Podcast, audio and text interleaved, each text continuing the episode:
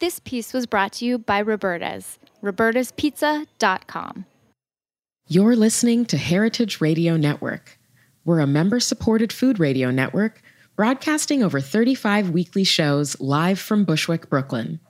Join our hosts as they lead you through the world of craft brewing, behind the scenes of the restaurant industry, inside the battle over school food, and beyond. Find us at heritageradionetwork.org.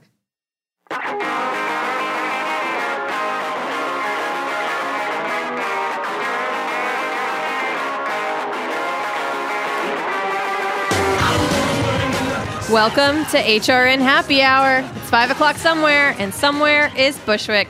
I'm Kat Johnson, the communications director here at HRN. And as always, I'm here with my co host, Katie Mosman Wadler, our executive director. Hey, Kat. Welcome to fall. Welcome. It's our it's our new season, guys. Hooray! we have some pals in here to celebrate the beginning of the new season with us. I'll go, I guess, from from my right, as usual, Eliza Ham. Hello. And our wonderful membership coordinator, Hannah Forden. I just don't think we can call it fall when there's this much sweat emitting from my body. Mm, okay, pre-fall, pre-fall. It's XL summer. Yes. um, and in the booth, as always, we have David Tadashore, our stalwart engineer. What up?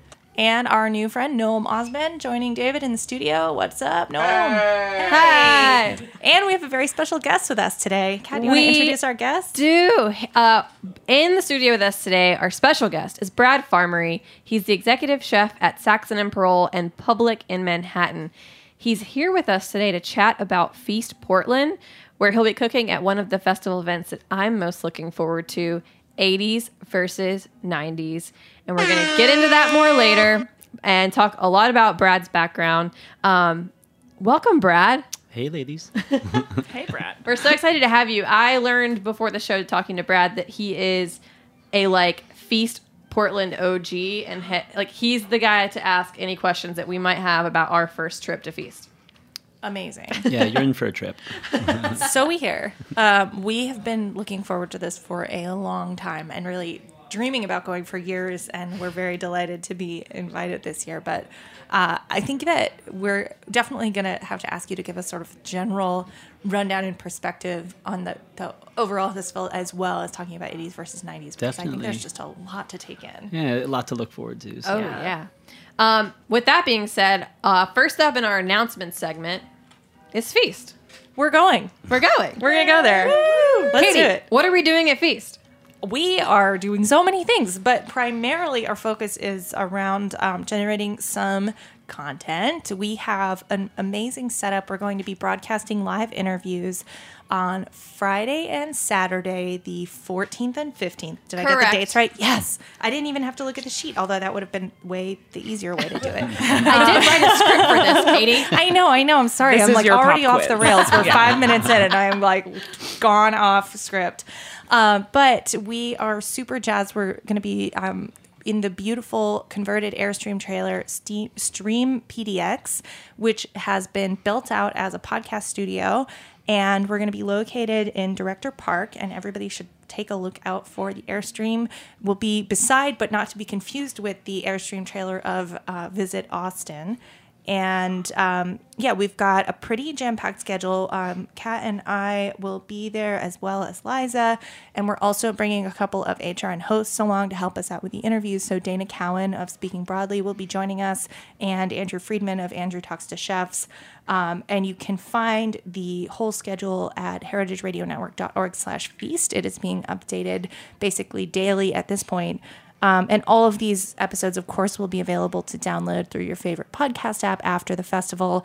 But the lab component is going to be pretty fun. And if you'd like to stop by, drop us a line info at heritageradionetwork.org and we'll see if we'll sneak you into one of our very exclusive Inside the Airstream audience seats. What's more Portland than a podcast studio inside of an Airstream trailer? I think we've nailed it. I mean, I think it's food, food podcasts yeah.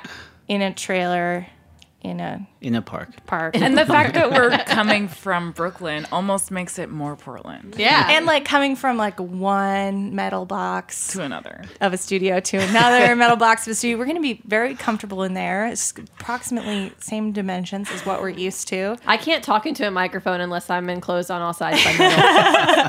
I require a Faraday cage at all times. That's the word I was able to looking for. Speak. Okay, so we've got a really um, high maintenance crew over here. But speaking of being in a metal box, I guess can you call an oven a metal box? Yeah. Hell yeah. Did you see my transition? Is it bigger than a That bread was box? smooth one. Oh, hashtag bread. Yeah, I should have used bread box. So, guys, get excited because Modernist Breadcrumbs is coming back this fall for the second season. We are so excited. Oh, yeah. The first season was just so amazing. And if you haven't listened to it, now is your chance to binge before the launch of the second season. If you like bread puns or just anything bread related or food in general, you have to listen to it. I love bread. And what would an episode of HRN Happy Hour be without Oprah? Without Oprah. Loving bread. She's here. Our Guys, third host. It's not a clipper plague. She's actually here. Oh my god. Oprah, it's just so great having you in the studio Oh every Thursday. Um, so a little snapshot of what modernist um, breadcrumbs is going to look like. As many of you know, modernist cuisine founder Nathan Myhrvold and head chef Francisco Migoya will be back with our beloved Jordan Werner Berry and Michael Harlan Turkell. Um, and this season, they're going to build on what they started. I see what you did there. That's for Jordan. And they're going to be looking at the discoveries and techniques from the modernist bread book, The Bread Bible, and interviewing bakers, scientists, chefs, authors, millers, bread hens, and maybe some social media influencers hmm. who are shaping the future alert. of bread. So stoked for that. Can't wait. Think of your favorite bread related Bread. social media influencer. Bread. um, all right, and next up, we have a few headlines for you. As we mentioned, this is our fall season premiere, and so other shows have kicking off their fall season. Um, first up, you all may know Gary Vaynerchuk as the chairman of VaynerX, a media holding company, and the CEO of VaynerMedia, a full service advertising agency. Both are cutting edge. He's a five time New York Times bestselling author, a sought after speaker, and prolific angel investor. But did you know that Gary Vee got his start in the wine business? You can catch him on the season premiere of The Grape Nation with Sam Benrubi. And another exciting highlight the Farm Report is back in action this fall with a new host. Lisa Held is a journalist with a primary focus on covering food and agriculture. She's an expert on how food production truly affects major social issues, including environmental sustainability, economic and racial equality, and public health. Her first guest this week is uh, our good friend at Heritage Radio Network, New York City Council member Rafael Espinal, who recently introduced a new package of legislation that would create a comprehensive urban agriculture plan to promote and support farming across the five boroughs. Rough, rough, rough, rough, rough. and the Speakeasy kicked off their season by celebrating the three their 300th episode. Congratulations, Damon and Sother. Uh, it's just momentous. Um, and to celebrate, they were joined by Kara Newman, who is the author of the forthcoming book Nightcap More Than 40 Cocktails to Close Out Any Evening.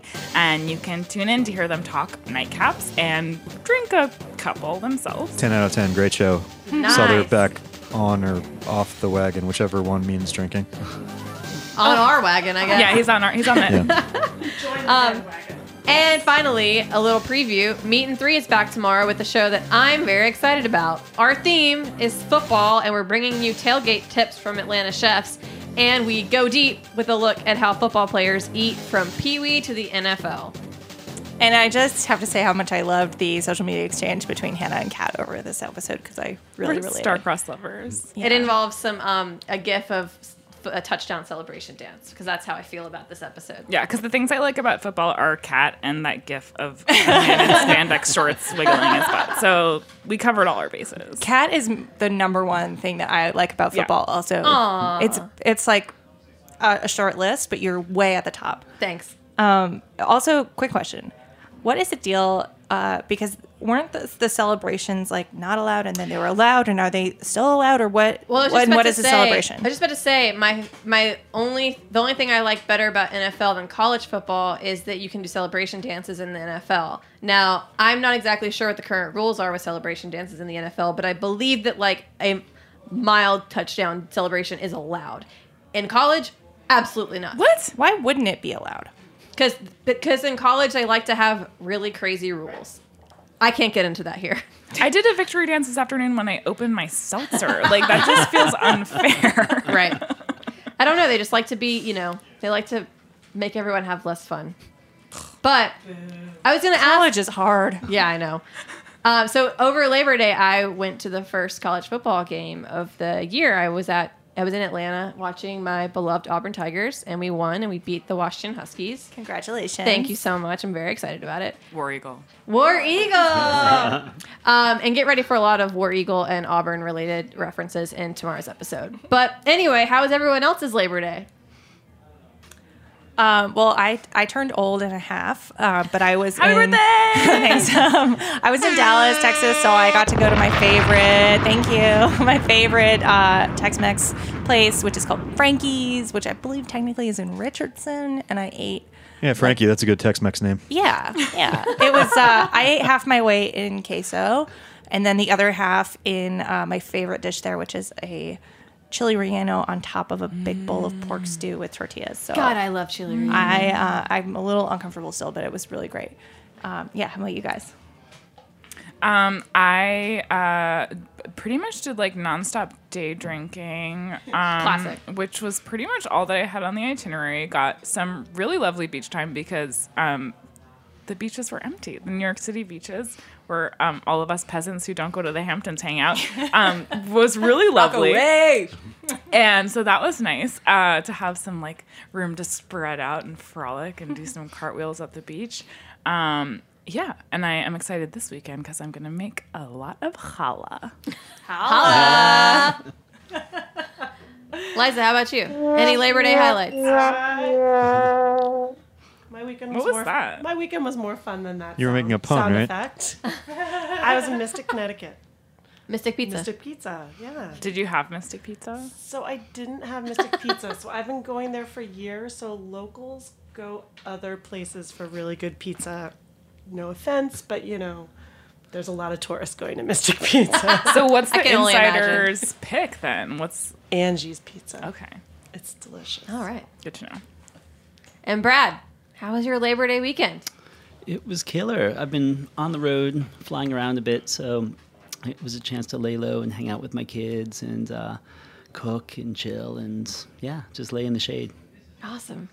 So I want to start things off with you, kind of referencing back to what I was talking about college football, things like that. You went to a pretty big college football school and you were majoring in mechanical engineering. So how did how did you go from that to cooking? Everything went horribly wrong. or right. Or depending- right, I don't on know. how you look at it. I love Um, stories that start that way. Yeah, I was probably two and a half years into mechanical engineering, and I liked it. I wasn't in love, but you know, it was going to get me a job at the other end of it. Um, but I'd been cooking to make my way through school, and I decided to take one semester off and just cook and see if this was something that I was really into, or if I should just go back and finish up. And of course, my parents thought that I would go back and finish up. Um, you know, because the way that I described it, it's like a pirate ship back then. You know, it was horrible hours. People are missing limbs. You know, everything's burning and getting stabbed. So they, yeah, they were sure that I'd go back to it. And so instead, I went to London um, because my brother had lived there, and I hooked up with a bunch of chefs and didn't come back for nine years. And um, your bio says you did a lot of wanderings. Lots of wanderings. Where did your wanderings take you? Oh my God. Um, I I think in those nine years I went to 50 different countries. Wow. Yeah, it was kind of like my goal. Anytime I wasn't cooking, I would just hit the road uh, with a camera and just run around and kind of eat, breathe, and do it. Were you cooking a lot during that time? Yeah, yeah. I would, you know, Australia, New Zealand, uh, Southeast Asia, North Africa, the Middle East. So yeah, everything kind of put its stamp on my cooking, which I brought back when I created Public. Um, and then the next thing that you did was you earned your Grand Diplôme at Le Cordon Bleu. Was that in London? Indeed, that's a very large, serious word. Um, I know. I hope I said it right. It was expensive, so I earned that word. so, yeah, um, yeah, that was again, that was a great foundation. But I think my real learning was with the chefs uh, around town, and um, And you know, I still say that like culinary school is great. I don't think it's a foot in the door. I think it's a different side of the education, but I think the chefs that you work for are probably going to do a lot more to imprint how and what you cook. And then tell us a bit about your kind of journey back stateside and, and working and opening public. Yeah, it was pretty crazy. So my brother Adam is one of the partners at AvroKO, uh, which at the time was a very small design firm. I think they had four partners and two employees, and that's not even a joke. And they wanted to do their own project. Um, they were tired of doing projects for other people where halfway through all the cool stuff would get value engineered out or people get cold feet. So they said, you know, the only way we can do what we want is if we own the project. And so it sounded like a pipe dream, and on paper, it was the worst idea ever. You know, my brother and AvroKO had never designed a restaurant. I had never run a restaurant. I had never worked in New York. So, of course, the only people that would give us money is our families. So they're like, this is enough for us to lose down the line. And, you know, in all honesty, I, I had residency in, in the UK and I kept it for the first year or two as my backup plan. but um, fortunately, it worked out. And it lasted 14 years and we had to close it last summer because our lease was up. And, you know, that's New York for you. When your lease is up, the restaurant's up. So you said it was kind of a pipe dream, and it, for many people, it might be unlikely that a design firm gets into like the restaurant business. But I'm curious, what what are the benefits of that? Like how how does that work to your advantage now? Oh, it's amazing. Um, you know, we. The great thing is we get to see a perspective outside of the restaurant world. You know, they're looking at things from a very different angle than we are, uh, not just purely operational, uh, but also what's going to make it a destination, what's going to make it a memory. Um, and for them, they get to bring clients in and kind of showcase their work. And so we get to meet restaurateurs and hotel people from all around the world and kind of build that network and kind of share ideas. Um, and also, when and if we feel like it, we can flip a concept really quickly. Um, we had a really successful uh, bar called Madame Geneva. I think it ran for like eight years, seven years.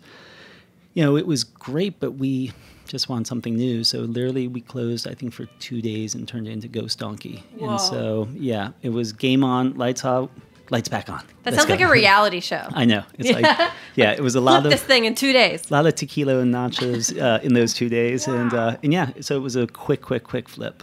Awesome. What were some of the like biggest challenges, or or was there anything? I- You must have had to do so much planning going into that, but was there anything unexpected that came about in that flip? Um, that was weird. It was like it was kind of magical. Like all of our other flips had that kind of you trip, you fall, you get back up, you trip again.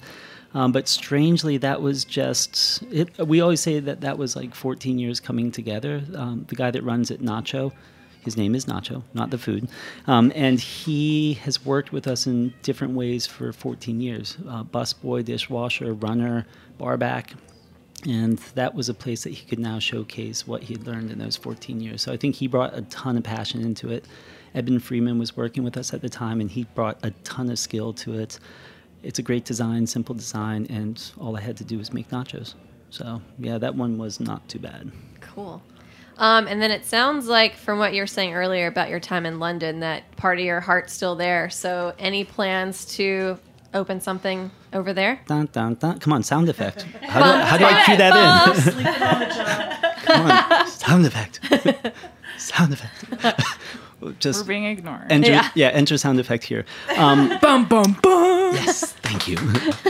um, we are opening a genuine liquorette, uh, which is one of our bar concepts that we have um, down in Chinatown. And we're opening that in London in about two weeks. Where? Wow. It's right near Tottenham Court Road Station, and it's going to be like crazy. That's yeah. exciting. Yeah, yeah, it's very cool and very excited, and I get to get back together with a lot of chefs that helped make my career and people that were influential with me. Awesome. So you are sort of whipping back and forth, and you're going out to Portland, and then are you going back to London for the opening? This month is crazy because Yeah. not only that we're opening a ghost donkey in Vegas three days after London opens. So Do you have a clone? Crisscross. um, I have a mini me, my son, but he's not allowed around fires. yet. Okay. So, yeah, it's um, it's a lot of back and forth this month, Yeah. and then literally it's just back at Saxon Parole until January. So I hope, fingers crossed. That's awesome. Well, let's talk about Feast. Yes. So you've been to Feast every year that they've had it. Yes. What what do we need to know going in? Wow, I think the biggest thing that makes Feast cool is it's like low pressure, low anxiety. Like there's so many things going on, but you never feel like you're missing out. There's not like the one big food network, for lack of a better channel. There's uh, not one big star that's running around from place to place, and you're wondering why you haven't seen this person. There's not one event that everyone has to go to. Like there's a dinner, there's a um, roundtable discussion, there's a radio show, there's a, a tasting, there's the big event. So I think there's so much going around, and it's all within walking distance. So if you want to bail on whatever you're doing, it's super easy to get to the next thing. I have a feeling there's going to be a lot of event and party hopping.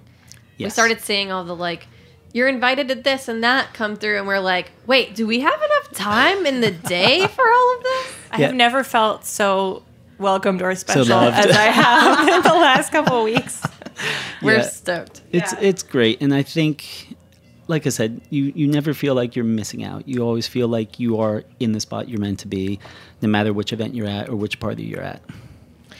And one thing you were mentioning that sounds really great about Feast is that chefs only really co- go and do one event. And so they're also there to really enjoy the full experience. They're not, you know, in a kitchen the entire time. Yeah, um, Mike and Carrie, when they they put together, the things that I know that they held in high regard were um, real chefs that really cook instead of personalities, um, so that you're actually eating this person's food, and then also making sure the event was good and educational for the chef as well, so that they would come back. And so they want you to only do one event, and that way you can go and support other chefs at their events. Uh, and you can actually relax instead of just seeing the inside of a kitchen, which I've done at so many other food festivals. And you come home tired and not having any idea of what that city looks like. Yeah. Can you talk a little bit about the event that you did last year? Sure. I can't remember the real name of it, but it could be called Hemposaurus rex. Uh, that's a made up thing, but we. That should be the name if it is. If not, I'm taking. Hannah looks very intrigued. That's my new middle name. It's like, That's my. I'm getting that as a tramp stamp. So, um, Vitaly Paley, who I hold in very high regard, great chef, great person, great friend, um, he had the idea of. I, I think it was the first year that um, marijuana was completely legal without a prescription in Oregon, and so he had a farmer raise pigs uh, just on hemp um, after they were weaned. And so the whole point was to kind of build up to this with kind of like hemp crusted salmon and something smoked over this and CBD this. So there was a lot of like build up, and then we just whole roasted the pigs, kept it simple. And it was cool. Like I thought in the beginning, it felt a little sticky, especially like when I was sitting in my office in New York. I'm like, eh, weird, but um, you know, I trust Vitaly, and and he's like I said, such a great guy, and he doesn't fall into that like. You know, I'm just doing this for attention realm, and so when we did it, it was cool because there were so many people. There was a wait list to get in, and there were so many people like taking notes and taking pictures and really trying to get to the bottom of it. What did you take away from that? Was there a difference in the way that the pork tasted when it was raised on hemp? we the meat no but the fat yes mm. and it's going to sound like a stereotype but it tasted grassy and herbaceous it did taste green there was like a freshness to it that i think you don't get with pork Awesome. Um, well, I think we should take a really quick break, and then when we come back, we'll talk about the event that you're doing this year, and we'll talk a little bit more about what we can expect at Feast in just like a little over a week. We'll be right back. If I come into a party like this, all you superficial rappers will cease to exist. If I come into a party like this,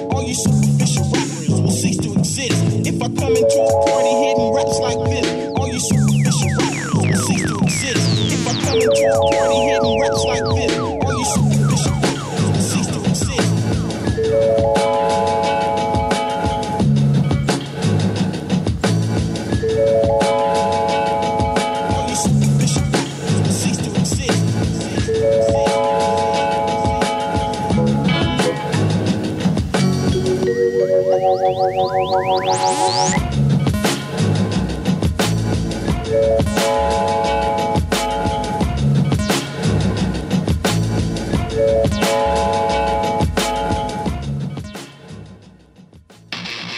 name is Brandon Hoy, co owner of Roberta's, a super duper awesome place.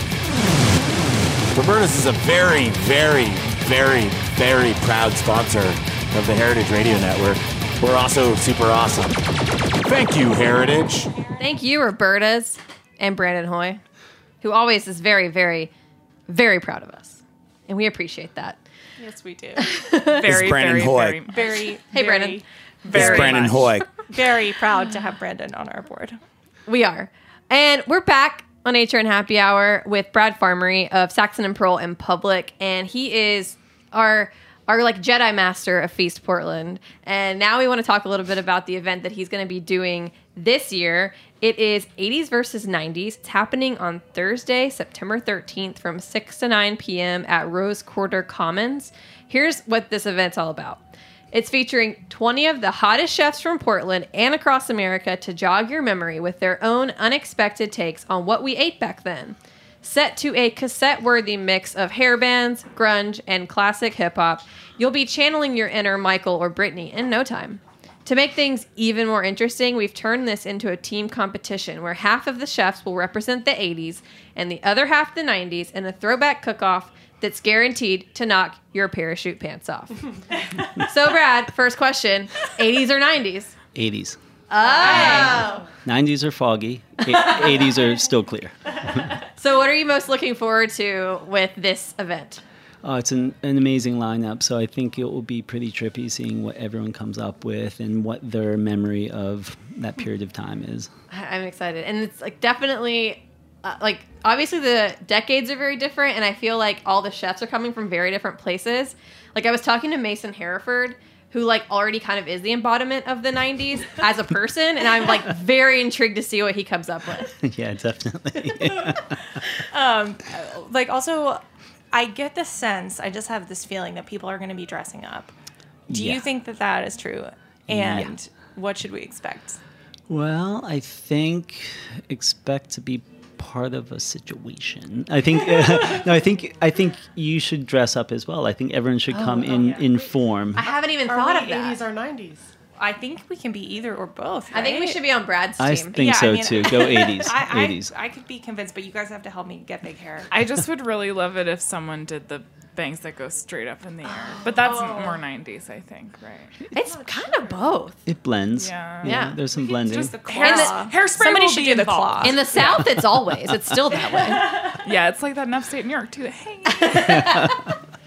Um, are you? Do you get to like have a different? Are you going to dress up? Or are you in whites, or are you in '80s whites? I'm rarely in whites, uh, so I actually taking it back to the whites might be 80s enough. But I, I know that we're taking a lot of paraphernalia and regalia, and um, I know we have our own private mixtapes going. So um, yeah, we're gonna break them out and, and get our own vibe going. All right. So you're bringing a team along with you? Yeah, I bring a team of one, and she's amazing. Uh, the chef at Saxon Parole, Nicole, and she's gone to feast with me for five years, so she knows the gig. She knows all the other chefs, so it's just one big fun experience. Do you think it'll get really competitive? Breakdancing? Is that what you're saying? Dance fight. yeah. dance off, dance off. Brad, do you have a secret talent? You'll see. Oh my gosh. Yeah, I think it's just competitive enough to not want to lose. So That's key. Noted. Is there a prize? It hasn't been mentioned, but I hope there's a door prize. There's something. Mike has to have something up his sleeve. This is a brand new event, so it's also cool that at Feast they don't rest on their laurels. There's almost always one different event every year. So even if you've been before, uh, you get a different landscape. Nice. That's awesome. I'm I'm just so excited. Well, Do you have your outfit planned, Kat? no, I'm gonna have to really think about it. I I'm I've never been like a huge '80s person, but I mean I'm willing to go all out for it. Yeah, If that's I think what's we called should for. Go thrifting this weekend, maybe. It's a I good have some idea. mom jeans I can lend you. Hey, there you go. There you go. I need some scrunchies, oh yeah. neon colors. I, there needs to be some windbreakers. Anybody have a crimper? A crimper? Oh, that could be. That could You be. You can arranged. borrow my hair. Naturally crimped. Well, I want to grow a mullet. I just don't have time. Oh. Business in the front, have party in the Get back. some extensions. Well, I'm thinking there Clip-on might have to be. Yeah, there might have to. At least that's what my assistant said. Those are available. So Or I remember in the 90s, they had those like baseball caps that had a ponytail oh, oh, yeah. attached. So maybe Whoa, they make one whoa. like that that has a mullet. with a attached. moulet uh, attached. Can, can we just get like some Wayne? Are you making hats? French cuisine in your moulet? Oh, oh, man. Okay, well, now that we're like ridiculously hyped about 80s versus 90s, should we move on to trivia? I think so. Okay. I, I think it's time. So I'm very excited because in honor of this momentous occasion, I have written some trivia about 80s and 90s food. Okay. All right. Everyone's on Team Brad on this one. Yeah, Okay. come on, support. All right. Question number one What frozen food line launched in 1981 with the slogan, good tasting entrees at less than 300 calories? Lean cuisine. Correct. Damn. Ding, ding, We're starting ding, off ding. easy. Was I meant to do that? Do I have to buzz No, in? Am you're- I okay? Shout it out. You're it. All right. Team of one. Okay. We're here to support you. I'm doing this. I also mentioned this trivia is a, a mix of like high and low end. So, um, okay. Question number two: What cooking technique most closely associated with fish was popularized by Paul Prudhomme when he opened his pop-up restaurant in New York City? Uh, blackened. Correct. Can I tell you? I, I wanted. I had to share this. This is a really interesting story. Uh, So during a summer residence in New York in 1985, Prudhomme's pop-up restaurant was reported to the Board of Health, which visited the restaurant and closed it before it opened. There were 29 violations of the city's health code. Prudhomme ignored the order and opened the restaurant anyway, resulting in the Board of Health threatening him with time in jail if he continued to operate the restaurant. Then Ed Koch, Ed Koch, Koch. Koch, Whoa. Ed Koch appeared. Other one. sorry, Other uh, appeared with Prudhomme at the restaurant to declare an end to what the media reported as the Gumbo War. The restaurant was quite successful during the five weeks it was open, with lines sometimes reaching four blocks long. That's, a That's chef. crazy. I wish I lived through that. Okay, bonus after five weeks? content. My great grandmother was in an Ed Koch ad on the subway. What doing? I don't. Some cousin of mine like worked on his campaign, I think, and they were like, "We need an old lady who's like ethnically ambiguous," and they're like, ding, ding, ding, ding, ding. So they made her like. I think she's complaining about like it being expensive in New York, and she's a senior and she needs assistance. But I have it, and I keep meaning to like frame it because it's incredible. It's That's incredible. awesome. Yeah. The golden days of New York City. no? Okay. Uh, okay, question number three. What kid focused food brand was designed and introduced in the late 80s as a way for Oscar Mayer to sell more bologna and other lunch meat? Lunchables? Yes. Ah, it's all coming back killing now. Uh, you know a lot more about this era of food. Um, okay, question number four. What candy that first debuted in 1991 featured a liquidy center and came in flavors like strawberry splash, bursting berry lemonade, and extreme kiwi explosion? oh, damn. Ladies? Gusher? Is that Gushers. Gushers? Oh, uh, yes. yeah. You're right. That's like one Fruit candy that I still. The dream of the '90s is alive. Cool. I mean, the, you can still. I mean, you can still get all of these things, but mm. the, the fact that you Gushers, the fact that Gushers, yes. the fact that Gushers still exists is like love him. It just seems so 90s. I'm gushing right now. Oh, well, okay. I was like, I, you guys know, I was a hippie kid. I was only allowed to bring fruit leather to school, and like, so the the key trades in Fruit by the foot? You and me, baby. late, uh, yeah, late '80s, early '90s. Uh, fruit by the foot and Gushers. Gushers was like level Gold. 11. Yeah. Yeah. Sounds like prison. well, Uh, if you've ever had fruit leather and tofu pups for lunch, it is prison. Yeah, I just remember when like friends would be like, "I'm not gonna finish my Gushers," and I'd be like, give them to me.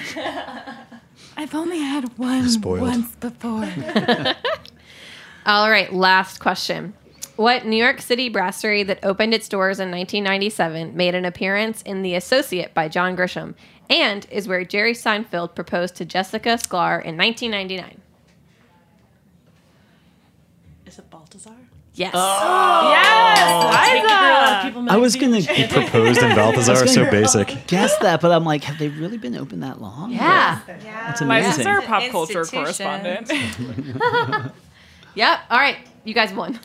Yay. That's trivia. You won. Congratulations, Brad. Good job. Good job. You are the winner of trivia. You're fully prepared now for your event feast. You'll be able Um, to bring out all the trivia. and we're very excited to support you on Team 80s. Thank you. Absolutely, absolutely. All right. Well, that's our show. Thanks to Brad Farmerie for joining us, talking about his background in cooking and giving us the scoop on Feast. Now that now we're actually ready to go. I'm so ready. I was born ready. Um, actually, no, I have like a, quite a few things to do, but I can't wait until Tuesday night when I'm packing. And uh, we're getting on an early uh, morning flight, and uh, we will be bleary eyed, and we'll see you on Wednesday. See you there. Um, but yeah, it's going to be amazing. We're super jazzed, and just huge thank you again, Feast, for having us for our very first year. We cannot wait. Um, but thank you, everybody, for being in studio. Thanks again, Brad. We'll see you in a couple of days. And uh, thank you, Team HRN, and thanks, Kat. Thanks, Katie. All right, we'll see you next week. Actually, no, we won't see you next week. We Won't won't, be ya. here. We'll see you the week ah. after that. You can listen in though. We'll be talking, but it'll be old. We'll see you in two weeks. Bye. Yay.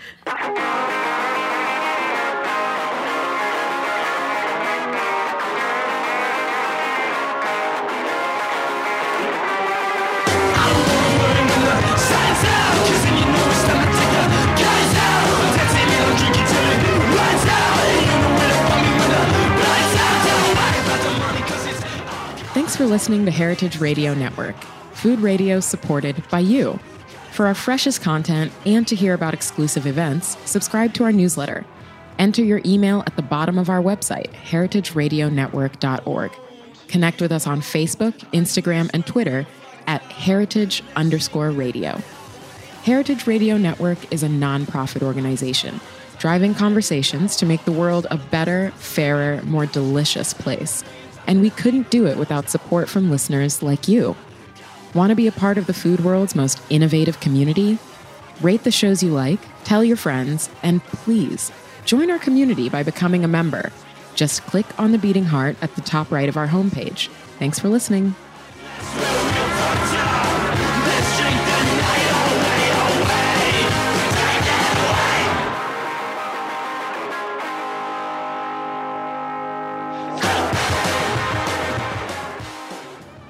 HRN Happy Hour is powered by Simplecast.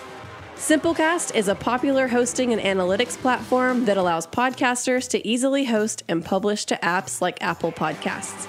If you have a podcast or are looking to create your very first, check it out. Try it for free and save half off your first three months at simplecast.com forward slash heritage.